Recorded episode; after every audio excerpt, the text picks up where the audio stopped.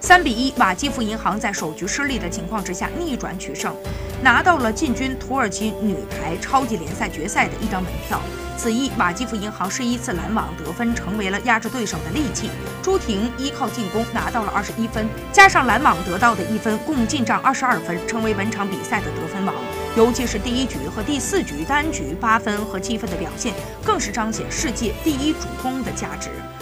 而前北汽女排外援罗宾逊发挥出色，十九次进攻拿到了十一分。此外，他还有三次发球得分。另外，他的一传到位率达到了百分之六十三，是全场最高。他的全能表现为朱婷减轻了不少压力，成为朱婷外的最大功臣。